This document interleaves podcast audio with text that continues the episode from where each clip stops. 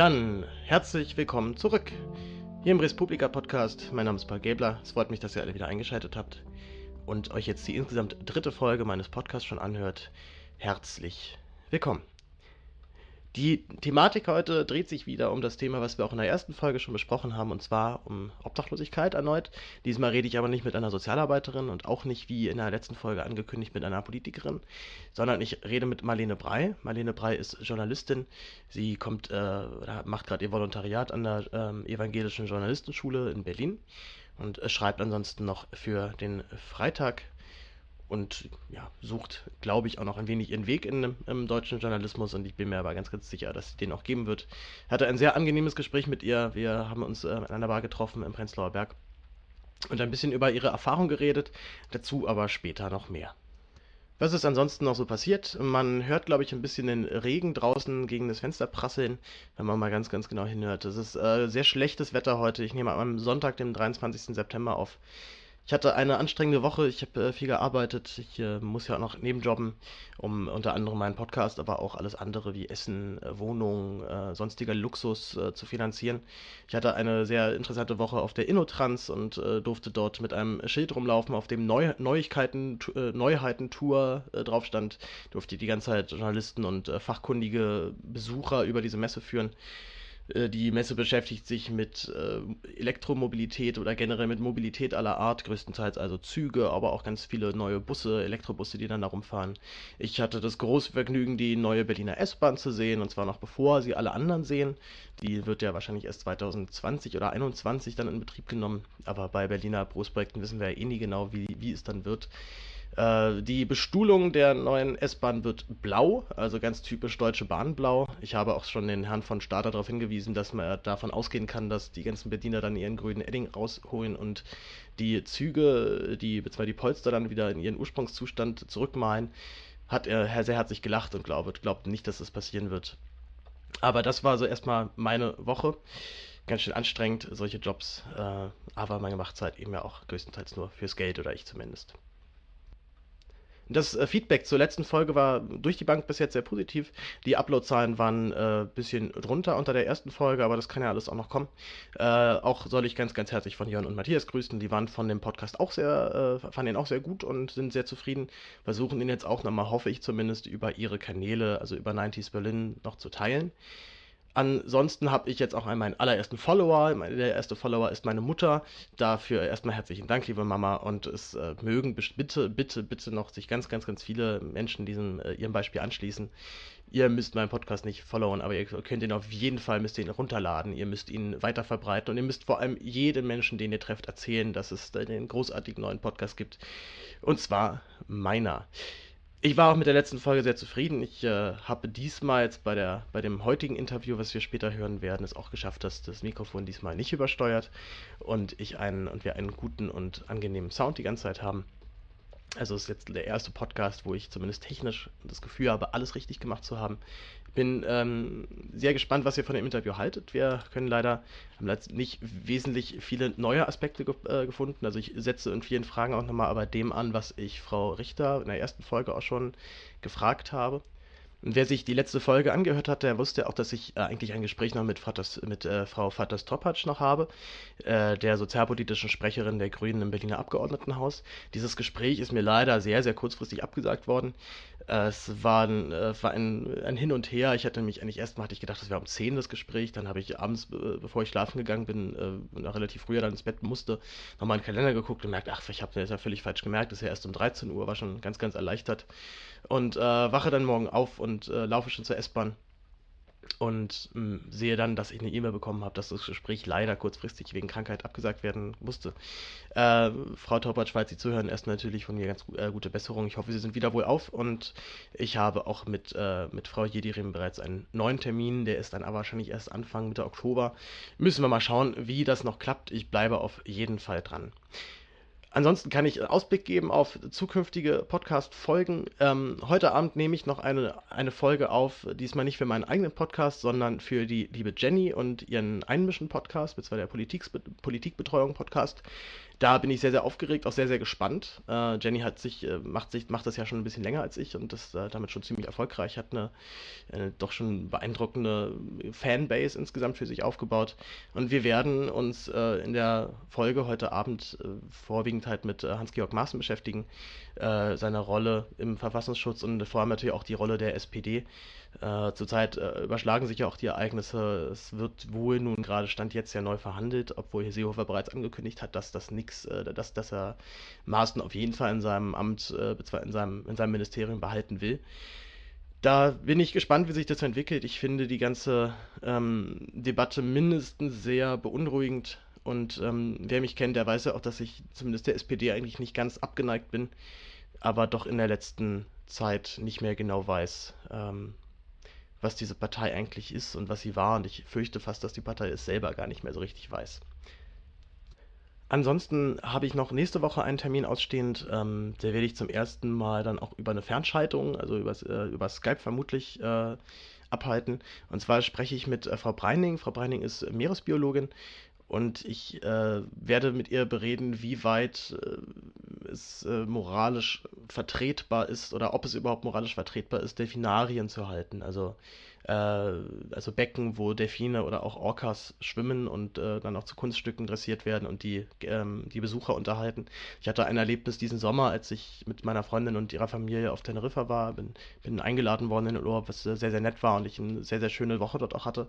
Und wir waren dann dort im Loro Park, es ist, glaube ich, relativ bekannt, auch so Nummer 1 TripAdvisor und so, also hat man schon mal davon mitbekommen. Eigentlich schon eher ein, fast ein Freizeitpark als ein Zoo, also der Zoo ist wirklich ziemlich klein und natürlich als Hauptattraktion hast du dort dort auch ähm, Orca-Shows und Delfin-Shows und ich habe mich da völlig naiv reingesetzt und wusste überhaupt nichts darüber und dachte, naja, die Tiere können ja, sind ja Tiere, wenn die keinen Bock haben, dann machen die das halt nicht.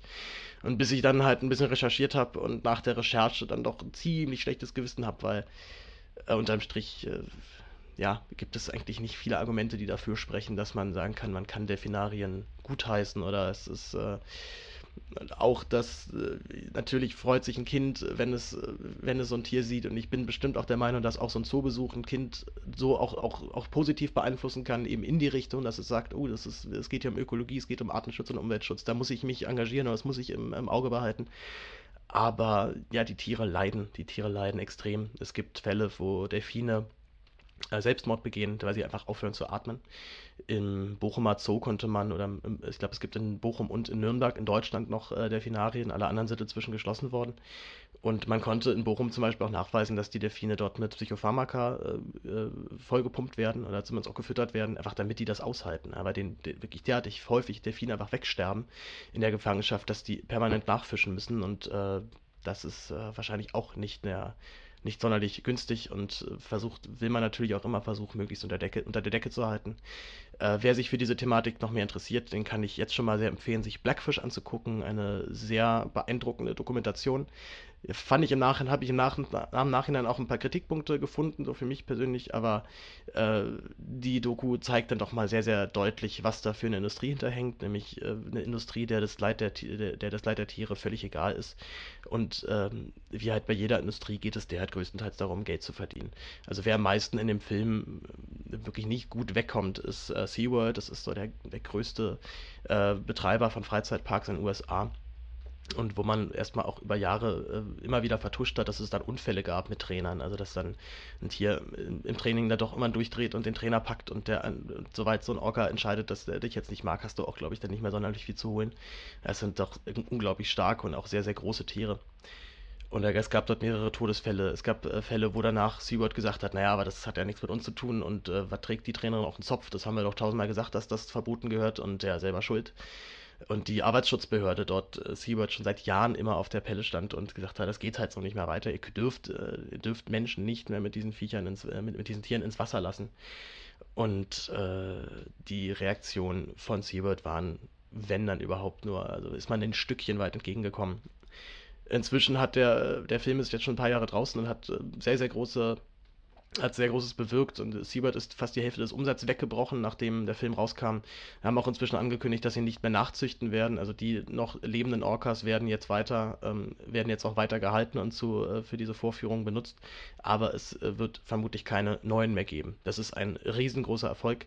Und genau über diese Thematik, auch eben über die Pro und Kontras und äh, unter welchen Maßnahmen wäre das denn noch erlaubt? Ähm, oh, jetzt habe ich eine E-Mail bekommen unter welchen Nachnamen wäre das, unter, unter welchen ähm, ähm, Maßnahmen wäre das dann noch irgendwie vertretbar, dass man, äh, dass man Orca-Shows zulässt. Das, wie gesagt, werde ich mit Frau Breining besprechen. Die ist äh, Meeresbiologin und äh, ist, glaube ich, ich weiß nicht, ob sie selber Aktivistin von Peter auch ist, aber zumindest habe ich die, hat die Vermittlung über Peter funktioniert. Das werde ich sie nochmal fragen. Mit der habe ich eine halbe Stunde Zeit, mit ihr das zu bereden. Da bin ich sehr gespannt. Und ähm, da haben wir auch schon wunderbar, wieder wunderbar gesehen, wie breit die, äh, thematisch dieser Podcast sich auffächert. Äh, jetzt haben wir schon zweimal über Obdachlosigkeit geredet, einmal über Techno, dann einmal über die Haltung von, ähm, von Orcas und Delfinen. Also das äh, Spektrum ist sehr, sehr, sehr breit. Ich hoffe immer noch, dass ich Leute von der, von der Aufstehen-Bewegung äh, oder auch von den Users noch für meinen Podcast gewinnen kann, dass wir dann mal darüber reden, was jetzt eigentlich genau gerade politisch passiert und was dieses Aufstehen überhaupt eigentlich ist ich möchte nicht mehr sonderlich viele Worte verlieren und äh, möchte direkt zum Gespräch überleiten. Ihr hört jetzt das Interview, was ich mit Marlene Brei geführt habe, über Obdachlosigkeit, über ihre Erfahrung ähm, bei der Recherche, als aber auch mit den, äh, mit den Menschen vor Ort selber. Und äh, wir driften teilweise ein bisschen ab und gehen auch, gehen auch ein bisschen der Frage nach, was muss überhaupt passieren, obdachlos zu werden. Und könnten, könnte es überhaupt sein, dass wir vielleicht auch als ganz äh, als ganz normale Menschen oder zumindest Menschen, die jetzt, glaube ich, nicht von sich behaupten würden, dass sie irgendwann mal Gefahr laufen könnten, obdachlos zu werden, ob es nicht uns auch irgendwann treffen kann. Und ähm, ja, mir bleibt nicht mehr viel zu sagen. Ich wünsche viel Spaß und wir hören uns wieder am Ende des Interviews. Tschüss.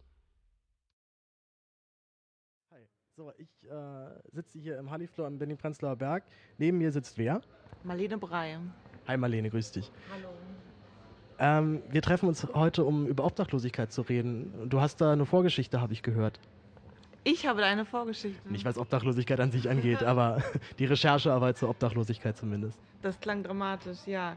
Ich bin Volontärin an der Evangelischen Journalistenschule und wir haben letztes Jahr ein Projekt zur Obdachlosigkeit gemacht, weil wir festgestellt haben, dass es eigentlich keine Daten zum Thema gibt und das dringend nachgeholt werden sollte. Und ihr habt dann euch selber Daten besorgt oder habt ihr selber dann nachgezählt oder was, was genau, wie, so, wie genau seid ihr denn da vorgegangen? Genau, also es fing halt damit an, dass unser Schulleiter das Thema vorgeschlagen hat, weil unsere Schule am Bahnhof Zoo ist und da ist auch die Bahnhofsmission und da sind sehr, sehr viele Menschen, die keine Wohnung haben. Und dann meinte er auch, dass unsere Schule nicht durch Zufall an diesem Ort ist, sondern er halt findet, dass Journalisten mit der Welt auch konfrontiert sein sollen und irgendwie wissen sollen, wie es draußen aussieht.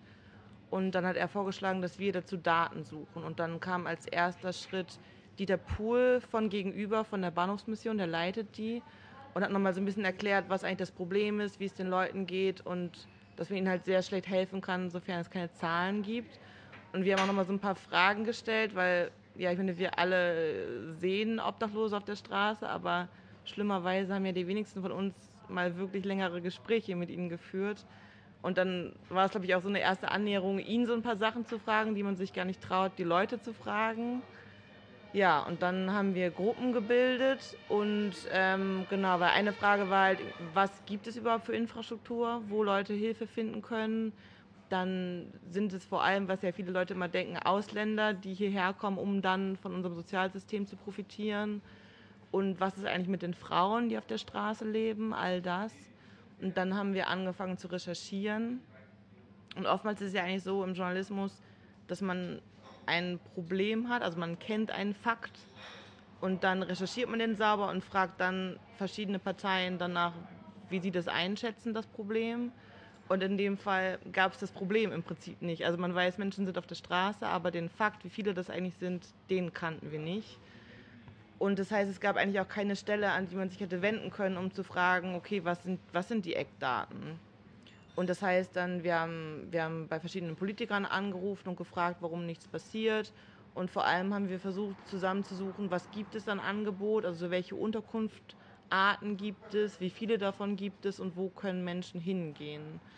Und dann haben wir uns echt einfach durch PDFs gewühlt und durchs Internet und haben einfach Zahlen zusammengetragen. Wie sehen da die Zahlen aus? Also es gibt da Schätzungen, soweit ich ja weiß. Wie, wie weit gehen da die Schätzungen auseinander? Wie viele Menschen sind zurzeit obdachlos in Berlin? Also wir gehen davon aus, dass es ungefähr 8000 sind. Also das war letztes Jahr, mittlerweile sind es wahrscheinlich eher so 10.000, weil die Zahlen steigen. Und die Wohlfahrtsverbände, also diejenigen, die sich halt für Obdachlose einschätzen, gehen immer eher von ein bisschen mehr aus. Und je nachdem, aus welcher Richtung man kommt, sagen dann halt die anderen, nein, das ist alles ganz unsicher. Vielleicht sind es auch nur 4000 oder sowas. Und wie viele es sind, wissen wir nicht, aber 8000 fürs Jahr 2017, also ist realistisch. Und dass es jetzt eher so 9000, 10.000 sind, davon kann man, glaube ich, ausgehen. Was ich auf eurer Seite gelernt hatte, es gibt den Unterschied zwischen Wohnungslose und Obdachlose. Kannst du das erklären, was da genau der Unterschied ist? Mhm. Also wohnungslos sind im Prinzip alle Menschen, die keine eigene Wohnung besitzen. Also wenn ein Student nach Berlin zieht und keine Wohnung finden kann und bei Freunden unterkommt, ist der wohnungslos. Und das gilt auch für viele Menschen, die ihre Wohnung hier verlieren, weil sie die Miete nicht mehr bezahlen konnten oder weil Paare sich trennen und ein Partner ausziehen muss oder weil die Wohnung abbrennt und man sein Haus verliert. Und viele davon kommen dann irgendwo unter, bei Freunden, bei Familie und so weiter oder auch in, in Wohnheimen dann. Also auch Menschen, die wirklich Hilfe brauchen, können in Wohnheimen unterkommen und bekommen da Hilfe. Und erst wer dann halt durch dieses ganze System durchgefallen ist und wirklich nirgendwo mehr schlafen kann, außer in sogenannten Notunterkünften, der ist dann wirklich obdachlos. Und das sind dann diejenigen, die man oft auf der Straße sieht und denen es so mit am schlechtesten geht. Die Zahlen, die ich da gefunden habe, waren ca. 25.000 wohnungslose Menschen.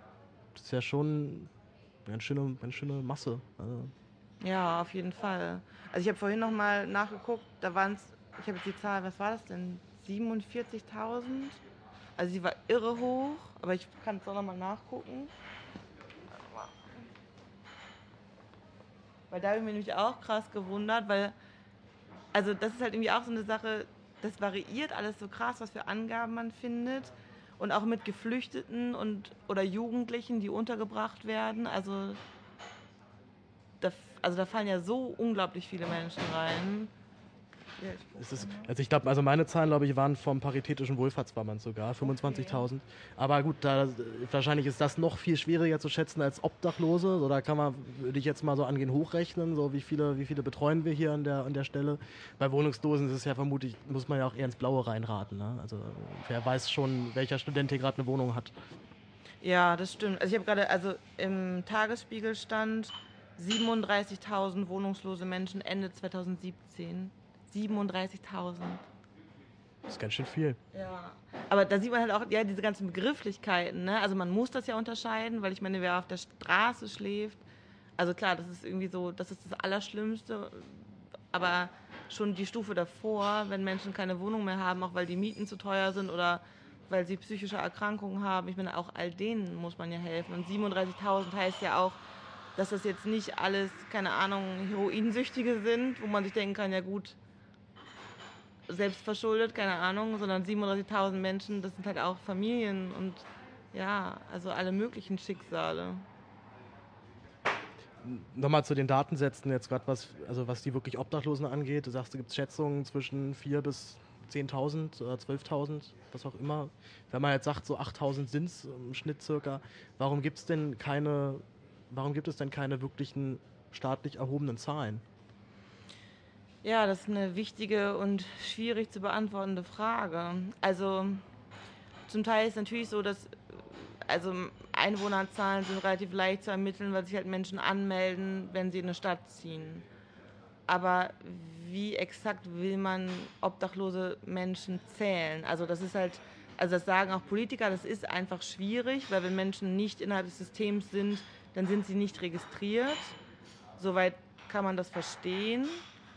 Ähm, dann ist es halt im Moment so, dass die meisten Zahlen, die es so gibt und die wir auch gefunden haben, kommen halt wirklich von den, von den Helfenden selber. Also es ist halt Unterkünfte selber zählen, wie viele Leute bei ihnen so hinkommen. Dann ist halt das Einfachste zu gucken, also Menschen zu zählen, ist halt wirklich schwierig. Was man gut sehen kann, sind halt zum Beispiel Betten in Unterkünften. Und dann kann man halt so schätzen, wie die Fluktuation ist. Also sind das immer dieselben, die da übernachten, oder sind das immer wieder andere? Ich meine, also was man ich einfach auch sagen muss, ist, also Statistik ist immer schwierig, aber wenn es den Willen gibt, diese Zahlen zu ermitteln, dann funktioniert das halt erstaunlich gut. Also ich meine, Marketing ist ein Riesending gerade, alles Mögliche wird gezählt und getrackt. Und wenn es dann in so einem Bereich, wo es halt eigentlich Notwendigkeit gibt, nicht gezählt wird, dann muss man irgendwie davon ausgehen, dass es einfach keinen politischen Willen gibt, sonst würde man ja auch Strategien entwickeln, wie man das ändern kann. Ja, man kann ja auch, wenn man ganz fies ist, halt auch sagen, es ist vielleicht politisch gewollt, dass keine Zahlen erhoben werden, weil der mit einer Zahlengrundlage auch eine Dringlichkeit schaffen würdest. Also mal angenommen, man zählt und dann kommen, kommt raus, es sind überhaupt nicht 7000, sind so eher so 15.000 sogar, was ja sein kann, das wissen wir halt nicht. Ähm, dann würde ja auch bedeuten, dass die 5 Millionen, die man jetzt bereitgestellt hat, halt noch nicht mal im Ansatz reicht, sondern es eher so 15 bis 20 Millionen wären, die dann dafür notwendig wären. Ja, auf jeden Fall. Ich glaube auch, dass es schon zum Teil eigentlich eine gute Ausrede ist, wo man halt sagen kann, naja, wir haben das und das und gesetzt den Fall, die Zahlen sind so und so, dann würde das reichen. Und dann ist es halt bisher wirklich eine politische Frage, ob man sagt, okay, wir haben einen höheren Bedarf oder nicht. Und es sollte halt keine Meinungsfrage sein, sondern es sollte einfach auf Datengrundlage passieren. Und solange es diese Daten nicht gibt, gibt es halt diesen politischen Druck nicht. Und ja, also würde ich dir zustimmen. Wie ist dein Eindruck generell von Seiten der Politik? Ihr habt ja wahrscheinlich auch mit Politikern geredet in eurer Recherche. Gibt es da den, oder hattest, hattest du Leute kennengelernt, wo du sagst, okay, die haben das Thema echt, äh, echt verinnerlicht und wollen sich darum kümmern und setzen da ganz viel dran? Also dazu muss ich sagen, dass das andere Leute waren aus meinem Jahrgang, die mit Politikern gesprochen haben. Also es steht ja auch im Koalitionsvertrag eigentlich, dass, dass es mehr Unterkünfte geben soll und dass da was passieren soll. Das sind halt alles Vereinbarungen, die, glaube ich, einfach extrem schwer dann irgendwie so zu kontrollieren sind, was da wirklich passiert. Also also, ja. Das ist, ist natürlich ein klassisches Ding auch von Symbolpolitik. Ne? Man kann sich natürlich das in den Koalitionsvertrag schreiben, dass wir uns der Obdachlosigkeit annehmen. Was dann letztendlich genau passiert, kriegen ja eh die wenigsten wirklich mit. Ne? Ja, das stimmt. Also ich habe halt, also jetzt auch nochmal gelesen, dass die Sozialsenatorin gesagt hat, dass halt auch dieses Jahr eine Statistik eingeführt werden soll und da müsste man jetzt einfach nochmal nachfragen, ob das halt, also ist das jetzt quasi, was im Koalitionsvertrag steht und sie sagt nochmal, ja, wir werden das machen oder passiert da wirklich was? Also die kooperieren wohl auch mit der Alice Salomon Schule, um zu überlegen, wie kann man das zählen und also da fehlt mir dann auch gerade der Überblick, also was da exakt jetzt die genauen Probleme sind bei so einer Statistik, weil eigentlich könnte man ja einfach auch zu allen Einrichtungen gehen und sagen, hallo, ähm, wir haben das und das vor, bitte, also bitte zählt diejenigen, die bei euch ankommen und dann überlegt man gemeinsam irgendwie, was praktikabel ist und was nicht. Also ich meine, so Best-Practice-Sachen, da kann man ja auch dann an das Wissen derjenigen einfach andocken, die in dem Bereich schon arbeiten. Da, ich meine, da arbeiten ja sehr, sehr viele Menschen, die ja auch total bereit sind, ihr Wissen zu teilen, weil sie das auch ändern wollen. Mit wem hast du vorwiegend geredet während der Recherche? Oder was, was war dein Hauptschwerpunkt bei der Arbeit? Also meine Gruppe hat sich um Frauen in der Obdachlosigkeit gekümmert, weil wir vier Frauen waren und ähm, als Dieter Pool da war, der Leiter der Bahnhofsmission, da meinte er halt am Anfang so, naja, es gibt halt so ein Grundbedürfnis davon, dass man natürlich essen muss, sich waschen muss und dann hat er auch das Wort Tampon benutzt und meinte halt, er findet es so krass, wenn Frauen in der, in der Jebensstraße, das ist unsere Straße, wo auch die Bahnhofsmission ist, wenn er sieht, wie Frauen auf offener Straße ihren Tampon wechseln. Und ich fand es halt so erschreckend, weil, also ich, man, ich will es überhaupt nicht gewichten, Männer und Frauen brauchen gleich viel Hilfe. Aber dieses Beispiel, also dass, dass Frauen da einfach auch auf Hygienestandards irgendwie angewiesen sind und auch einfach einen krasseren Schutzraum brauchen, weil es ja einfach auch, also für beide Geschlechter super gefährlich ist, auf der Straße zu leben. Und dann ist mir halt aufgefallen, dass ich das noch nie gesehen habe. Also ich habe natürlich schon Frauen Flaschen sammeln sehen, und ja, und ab und zu sieht man auch irgendwie Gruppen, wo es dann so eine Frau gibt, aber eigentlich wusste ich halt fast gar nichts über Frauen, die obdachlos sind. Und ich glaube, das geht halt super vielen Leuten so. Zumal sich eine Frau wahrscheinlich oder eine obdachlose Frau unterm Strich vermutlich doch mehr Sorgen macht um sexuelle Übergriffe als ein obdachloser Mann, würde ich auch mal annehmen. Ja, das glaube ich auch. Also da kann man ja irgendwie einfach auch immer von sich selber ausgehen. Ne? Und also wir haben dann auch so, also es gibt so frauenspezifische Unterkünfte und in den gemischten Notunterkünften, also das sind Unterkünfte, wo man zum Schlafen hingehen kann. Also man kommt abends an und muss dann morgens wieder gehen. In diesen gemischten Unterkünften, da ist auch die Auslastung gar nicht gegeben. Also voll viele Frauen gehen da nicht hin. Auch, also das haben uns zumindest dann die Leiterinnen gesagt, weil viele Frauen auch gar nicht wissen, schlafe ich dann halt neben Männern oder gibt es irgendwie einen eigenen Raum für mich? Und es, also ich meine, es gibt dann auch immer wieder, also Gruppen, die, die alkoholisiert sind, die irgendwie Drogen nehmen oder Leute sind verzweifelt und es dann Frauen natürlich ja, besonderen Gefahren ausgesetzt und sich vielleicht denken so, nee, also da gehe ich ganz bestimmt nicht hin. Ist ja total nachvollziehbar. Ist eigentlich aber krass, ne? weil auch mir jetzt gerade so auffällt, weibliche Obdachlose, man nimmt zumindest doch gefühlt weniger wahr. Geht es dir da auch so? Also war für dich Obdachlosigkeit unter Frauen ein Thema, bevor du damit an, da angefangen hast, drin zu recherchieren? Nee, ich habe also tatsächlich auch nicht so richtig darüber nachgedacht und wir haben aber dann auch eine Erklärung dafür gefunden, weil also die meisten, also ich meine, die meisten Menschen versuchen das ja so lange zu verstecken, wie es irgend geht und Frauen ganz besonders. Also Frauen outen sich einfach nicht. Also solange es noch irgendwie geht und sie die Kraft dazu haben, pflegen sie sich auch. Also so blöd es klingt, aber die meisten sehen extrem gepflegt und sauber aus und wollen nicht. Und das ist halt auch ein, es ist halt auch ein Schutzmechanismus, weil wenn man halt als, als schwach gesehen wird auf der Straße, dann ist es ja noch leichter, dass, dass jemand irgendwie einem was tut. Und auch wenn, ich meine, wenn Obdachlose, offensichtlich obdachlose Menschen um Hilfe bitten, dann hilft ihnen ja auch voll auf niemand. Und wenn eine Frau einfach nur als Frau auftritt und nicht als Obdachlose, und dann bittet sie jemanden um Hilfe, dann kümmern sich die Leute wahrscheinlich auch eher darum. Ja, weil irgendwie niemand was mit, mit dieser Gruppe von Menschen zu tun haben möchte. Und das war auch krass, weil ich war, wir waren ein paar Mal in so Notunterkünften für Frauen und ich habe mir das irgendwie immer so ganz, ganz düster und schäbig vorgestellt. Und dann kamen wir in so eine Wohnung und das Erste, was man wahrgenommen hat, war so der Geruch von, von Duschbad. Und dann liefen da Frauen mit so einem Turban auf dem Kopf durch die Gegend, die gerade unter der Dusche waren. Und ich dachte so, das sind Obdachlose. Aber die müssen halt am Morgen wieder gehen und kommen dann am Abend wieder und keine Ahnung, laufen halt mit, mit den drei Tüten, die sie haben, durch die Gegend und wissen auch nicht wohin. Aber während sie dann halt ihre Tage draußen verbringen, würde halt niemand denken, okay, diese Frau hat keine Wohnung. Und zwar nicht seit gestern, sondern vielleicht seit einem Jahr oder sowas. Ich habe mir von einem Obdachlosen oder von ehemaligen Obdachlosen halt mal sagen lassen, soweit du obdachlos wirst, ist dein Tagesrhythmus oder deine Tagesprioritäten sind ganz anders gesetzt, als du sie halt setzen würdest, wenn du jetzt in, im normalen Leben bist. Also du stehst halt auf oder wachst irgendwann auf und das Erste, was halt in den Kopf geht, okay, ich muss jetzt irgendwie was essen und ich muss jetzt irgendwas, irgendwo schlafen heute Abend. Und schon mit der, schon dass das dann funktioniert, kann derartig, oder geht der ganze Tag schon rum, sodass du vielleicht einmal Abend, wenn du Glück hast, hast du, hast du was gegessen, wenn du richtig Glück hast, sogar gut oder ausgewogen. Und du hast sogar noch einen Schlafplatz ganz schnell gefunden, aber dann hast du halt vielleicht deinen nächsten Tag gesichert, aber das, was danach dahinter kommt, nämlich dass du vielleicht auch mal wieder ins normale Leben zurückgehst, das drängt sich natürlich immer weiter in den Hintergrund. Ne? Ja, das finde ich auch so krass, weil die meisten Leute ja immer davon ausgehen, dass das, oder nicht die meisten, aber ich glaube, viele Menschen denken, dass dass Obdachlose irgendwie faul wären oder sowas. Also dieses ganze so Sozialschmarotzer-Ding. Und wenn ich jetzt jemanden sehe, der auf der Straße lebt, dann bin ich immer wirklich ehrfürchtig, weil ich mir denke, halt, krass, die arbeiten halt den ganzen Tag. Ich meine, betteln also betteln ist ein furchtbares Wort, aber sich wirklich jeden Tag um, also darum zu kümmern, eben, was du sagst, zu essen, zu schlafen, irgendwie zu überleben, das ist halt, das ist halt wirklich ein Vollzeitjob. Das ist so krass, auch wenn man sieht, dass sie irgendwo so müde sitzen und du hast niemals einen Rückzugsort. Also ich weiß auch nicht, ob das so ein. Ich habe Ethnologie studiert und da gibt es so einen Begriff, der heißt Othering und das im Prinzip heißt das so den anderen anders machen.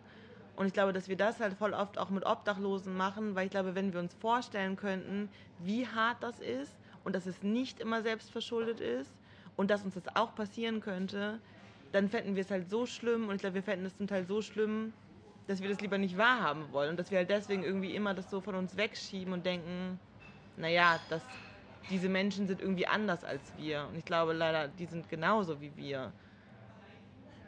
Hattest du das, hattest du ein anderes Bild von Obdachlosigkeit vor deiner Recherche?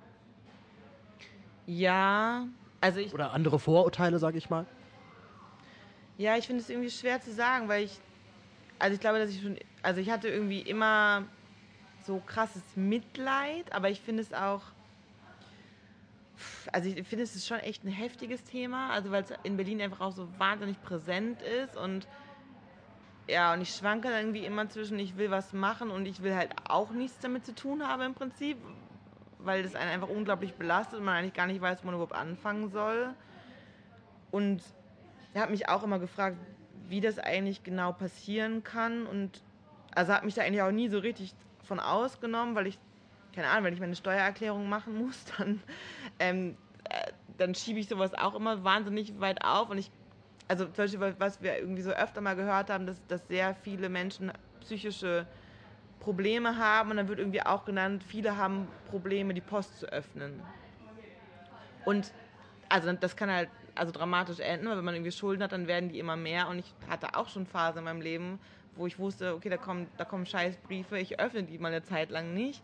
Und denkt man so, oh fuck, das ist vielleicht irgendwie so der erste Ansatz oder sowas. Das hat jeder. Ich glaube, jeder hat auch schon mal Post vom Infoscore Forderungsmanagement bekommen. Das ist, äh, sind die Jungs von der Deutschen Bahn, wenn, wenn man da erwischt wurde. Ah, okay. Also, aber darüber redet man ja, finde ich, irgendwie nie, dass man halt so, so Alltagskram einfach verkackt. Also ich habe einmal eine Steuererklärung nicht gemacht, ich musste 300 Euro bezahlen. Und das hätte halt einfach nicht sein müssen. Und dann konnte ich sie natürlich bezahlen. Und wenn ich sie nicht hätte bezahlen können, dann hätte ich es mir halt von meiner Mutter leihen können. Aber so Mini-Sachen können, also können halt richtig dramatisch enden. Und ich glaube halt, mittlerweile sehe ich also immer mehr Parallelen. Also ich glaube einfach, also ich glaube, es einfach Bullshit ist, dass diese Leute ganz anders sind. Und also was mich halt schon überrascht hat, ist, also das hat auch Dieter Pohl einmal gesagt von der Bahnhofsmission, dass einfach so psychische Erkrankungen halt wahnsinnig verbreitet sind.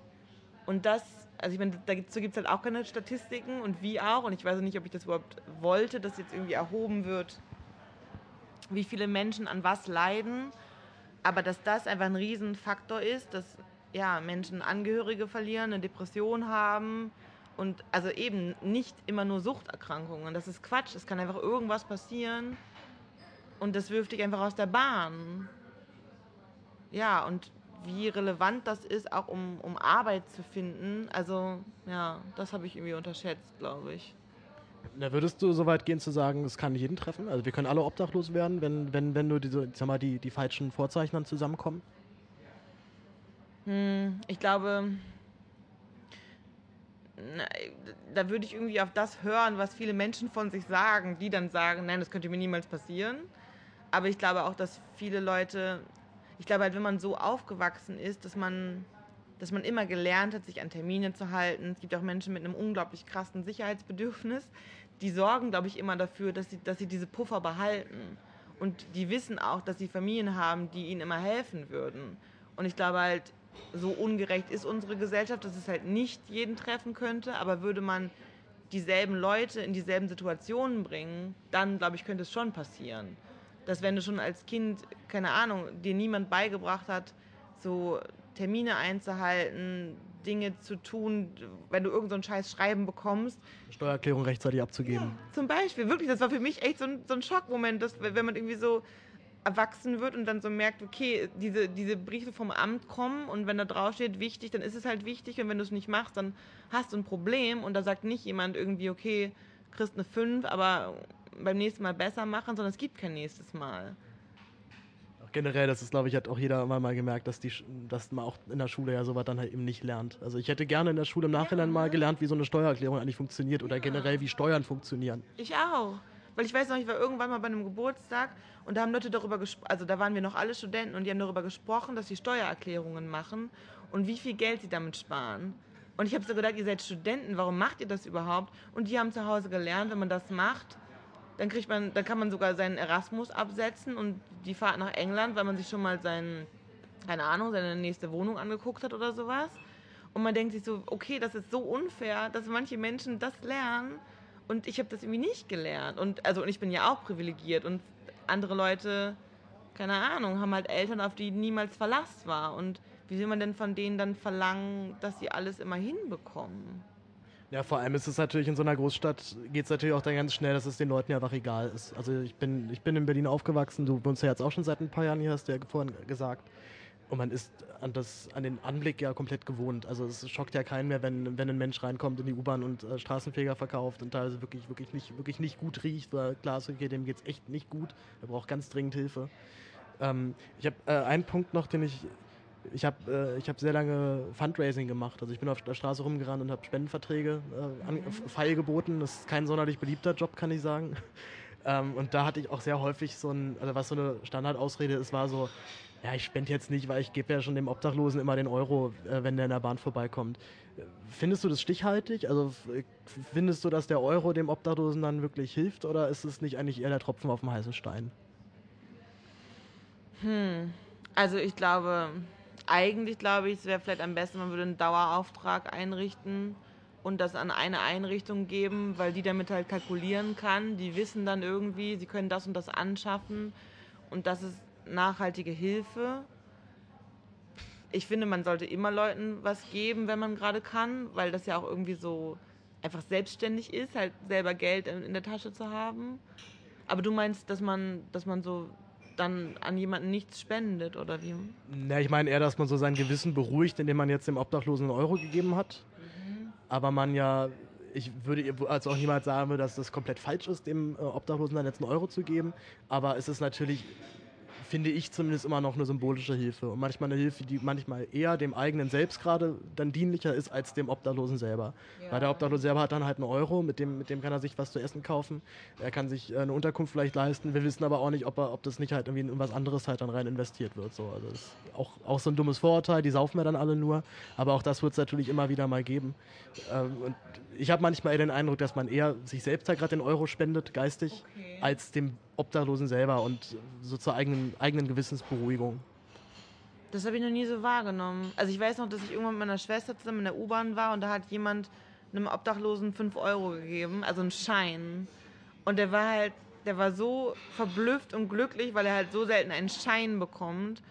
Und ich glaube, also natürlich, also ja, einige davon werden das wahrscheinlich vertrinken, aber ich vertrinke mein Geld zum Teil auch. Und das ist halt irgendwie so mein Leben und was ich damit machen will. Aber, also natürlich, damit wird man jetzt nichts im System ändern, aber ja, aber also was ich glaube ich sogar noch wichtiger finde, als Leuten, also jetzt diesen Euro zu geben, ist, wenn sie dann in der Bahn stehen und dich angucken, dass du zurückguckst. Weil das finde ich halt so krass. Die Leute kommen rein und alle senken den Blick, weil sie, glaube ich, also ich glaube, wir sind es halt irgendwie gewohnt in Berlin, aber ich glaube, es tut uns allen weh und darum gucken wir alle weg oder wir wissen aber nicht, was wir machen sollen. Und würde man das einfach mal aushalten und sich dann denken, so ja, scheiße, es ist ein Problem und den Leuten halt zumindest einen Respekt zollen, ihnen in die Augen zu gucken, weil das finde ich echt krass. Das ist doch so, auch so ein Eingeständnis von, hier läuft was richtig schief, dass man das einfach ausklammert. Die sind einfach unsichtbar geworden. Ja, und was mir auch schon auffällt, es ist zumindest gefühlt, ist es sehr, sehr viel mehr noch. Also ich weiß nicht, ob man, ob ich es einfach anders wahrnehme. Und äh, ich komme auch aus Zehendorf, also einem sehr bürgerlichen, ruhigen Stadtteil mit dementsprechend noch relativ wenig Obdachlosigkeit. Aber mein Gefühl ist dennoch, dass es nicht nur, also auch die Schätzungen bestätigen das ja auch vom, äh, von, von den Wohlfahrtsverbänden, aber auch rein gefühlt im Stadtbild habe ich ausgeführt, du siehst mehr Obdachlose. Es ist deutlich, deutlich mehr. Und nicht nur seit der Flüchtlingskrise, auch schon davor ging das los. Ja, ja, die Zahlen steigen. Und ich meine, wir sehen das ja auch an den Mietpreisen. Die Mietpreise steigen, die Einkommen steigen nicht entsprechend mit. Ja, immer, also ich glaube, also dieser Kampf wird einfach irgendwie härter und Menschen fallen unten raus. Das ist ja nicht nur die, die Miete, die steigt, sondern auch die, die Wohnungen, die einfach nicht mehr da sind. Also das Hauptproblem ist ja jetzt gar nicht mal unbedingt mehr die teuren Mieten. Also die sind auch ein großes Problem. Ja. Aber auch, dass es einfach dann keine Wohnung gibt und ein Single sich halt einfach hier dumm und dämlich sucht, bis es dann mal eine Einzimmerwohnung oder vielleicht ja. eine Zweizimmerwohnung findet. Weil dafür ist der Platz einfach nicht mehr da. Oder die Kapazitäten sind da völlig ausgeschöpft bis jetzt.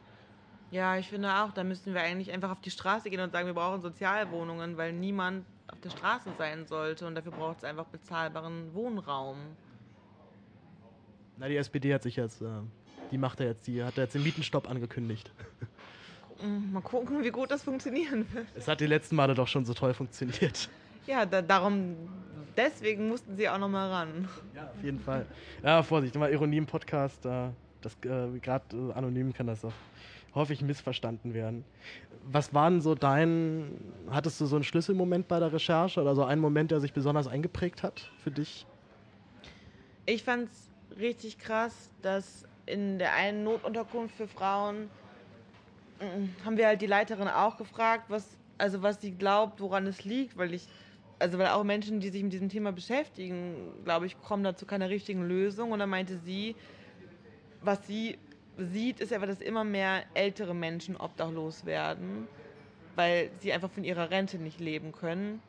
Und das war dann auch nochmal, das ist irgendwie auch nochmal noch mehr frauenspezifisch, weil Frauen gerade im Alter ein höheres Armutsrisiko haben, weil sie halt weniger verdienen im Schnitt und auch öfter aussetzen, mal nicht arbeiten, weil sie ihre Kinder aufziehen etc. Das kennt man ja irgendwie alles. Und dass dann, wenn halt die Rente nicht so wahnsinnig hoch ist und die Mieten aber steigen, man das nicht mehr bezahlen kann.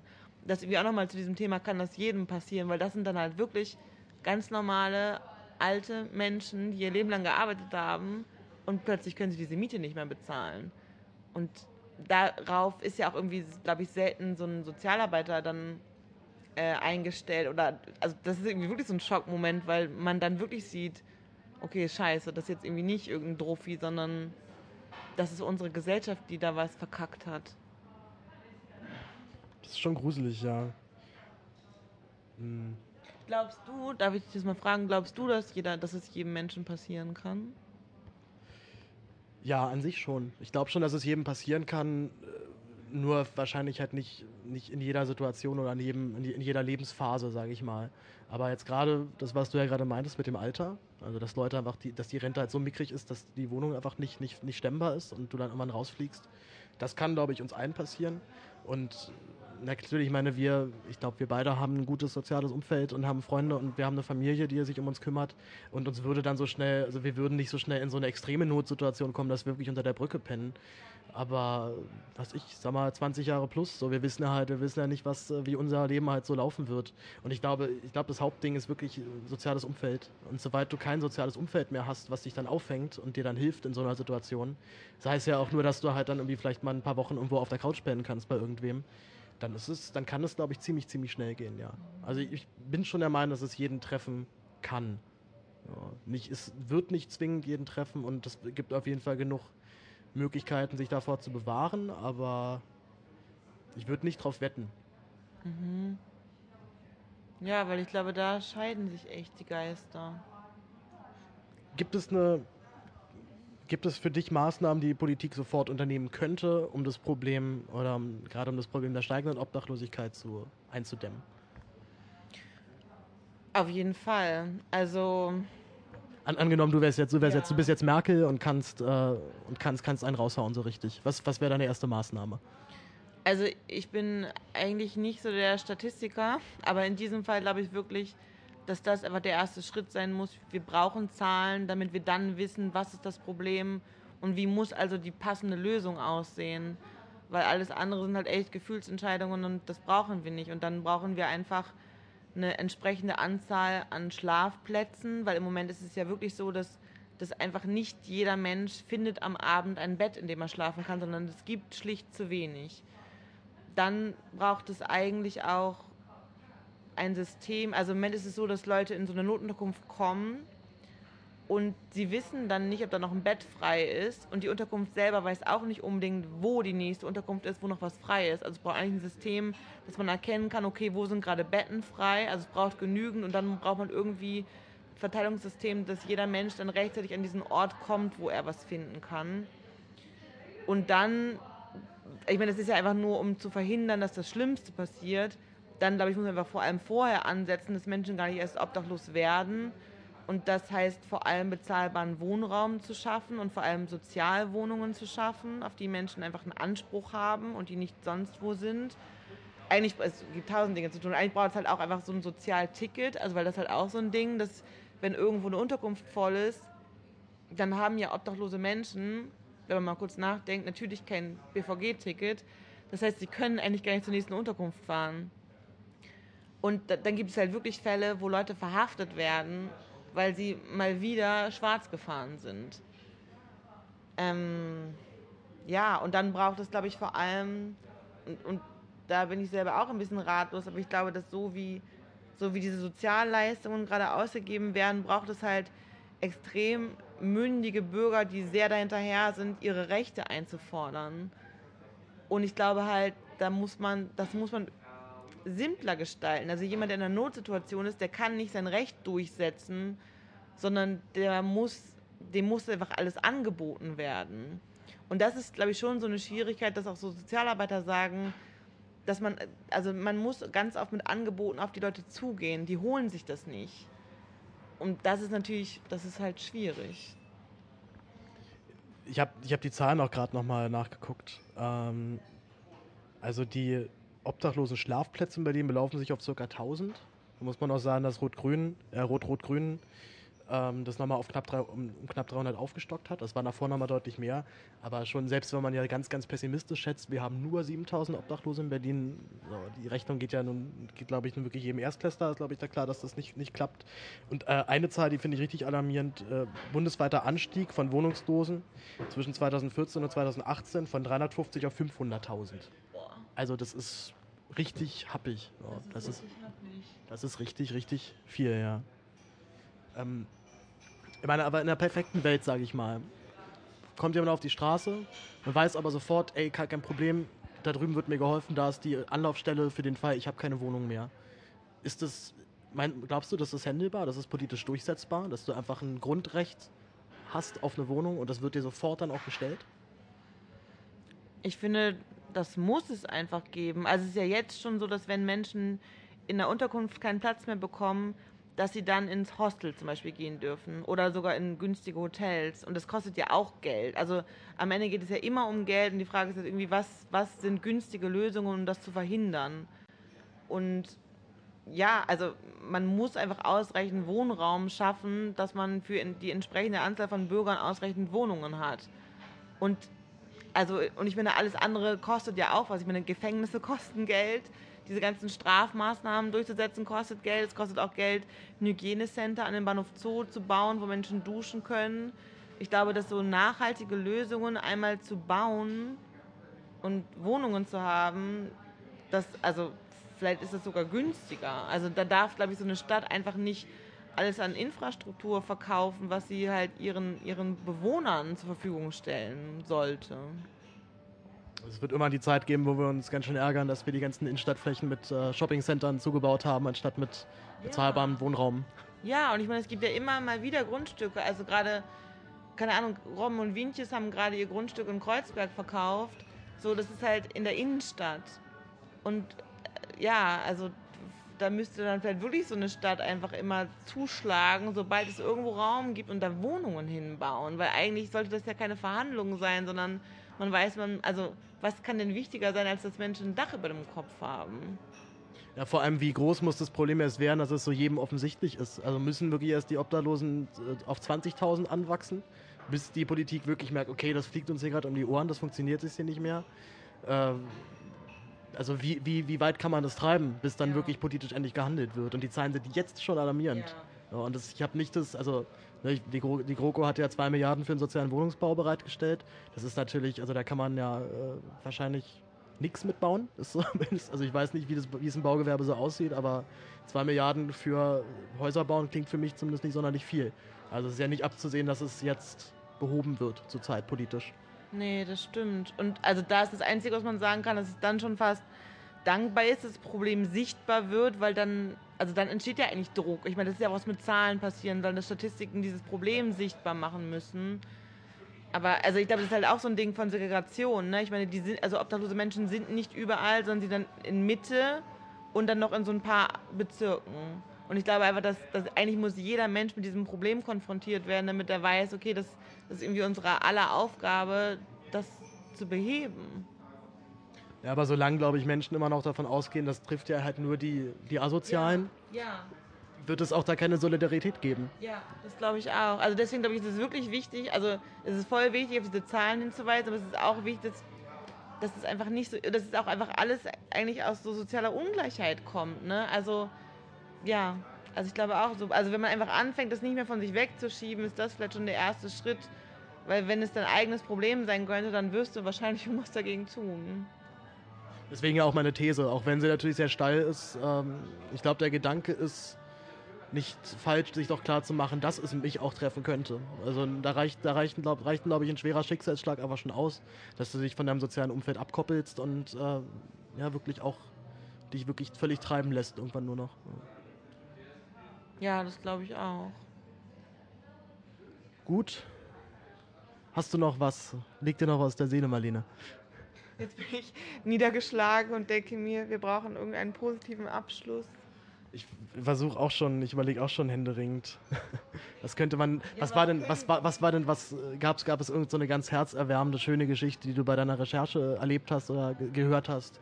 Oder hast du vielleicht jemanden kennengelernt, der es aus der Obdachlosigkeit herausgeschafft hat? Das, das ist eigentlich ja auch mal interessant. Da hört man eigentlich nie was drüber. Man hört viel, dass Leute obdachlos sind und vielleicht wie sie es werden. Aber gibt es denn nicht auch mal positive Geschichten, dass Menschen das geschafft haben, da sich da komplett rauszuziehen? Sei es jetzt aus komplett eigenem Antrieb oder halt mit Hilfe der Sozialarbeiter, wo, was ja genau auch ihre Arbeit ist. Wenn ich das wüsste. Ich habe letztens gegoogelt, weil ich ein Hörbuch wollte mit einer irgendeiner schönen Stimme und dann wurde mir jemand vorgeschlagen, wo dann stand, ich war obdachlos und dann wurde ich entdeckt. Und aber genau das ist halt, worauf wir nicht setzen sollten, dass der American Dream passiert und jemand weil er so unglaublich talentiert ist, dann entdeckt wird, sondern was wir machen müssen, ist nicht irgendwie so fischen nach den besonderen Talenten, sondern einfach für alle was ermöglichen. Ja, das ist, ich glaube, das ist keine Perspektive auf lange Entdeckt Sicht. zu werden, weil wir so schöne Stimmen haben. Wir haben sehr schöne Stimmen, aber äh, ich, wir, wir haben uns, glaube ich, schon selbst entdeckt, das reicht aus. Ja. Wir haben noch als, äh, äh, eine Anekdote hatte ich noch tatsächlich aus den, äh, aus den USA, jetzt nicht selbst erlebt, auch nur gelesen. Ein relativ langer Artikel über Obdachlosigkeit in Las Vegas. Mhm. Äh, Las Vegas hat ein Tunnelsystem, glaube ich, tatsächlich Lufttunnel unter der Stadt, damit der, der heiße Wüstenwinter besser durch, durchrauscht. Und das äh, hat, hat offensichtlich irgendwelche welche physikalischen Gründe, die, die ich nicht genau verstanden habe, aber auf jeden Fall sind wirklich unterhalb von Las Vegas, also der Riesenprotz Reich äh, Blink Blink Stadt gibt es ein riesiges Netzwerk nochmal an Obdachlosen, was einfach direkt eine Etage drunter wohnt. Die wohnen in diesen Tunnelsystemen und es sind wirklich richtig viele. Es sind auch so ein paar, so mehrere tausend. Und in den USA, glaube ich, ist generell nochmal die Sozialhilfe eh nochmal ein anderes Thema. Also da, da wird dir dann aber auch nicht geholfen und da gibt es auch dann nicht diese Fördermittel. Ähm, und was ich aber vor allem wirklich krass fand, das hat der Journalist dann auch noch gesagt, diese Menschen sind alle derartig überzeugt, die schaffen das, das passt doch alles so. Ich hab, bin jetzt hier ein paar Jahre jetzt erstmal obdachlos, aber das wird schon alles wieder. Ich komme wieder hoch und American Dream halt so. Mhm. Vielleicht werden die auch entdeckt. Ja, aber darauf kann man leider nicht hoffen. Darauf kann man nicht hoffen. So richtig, richtig versöhnlich ist das Ende jetzt noch nicht geworden, aber. Wir gehen auf jeden Fall raus und gucken den Menschen in die Augen.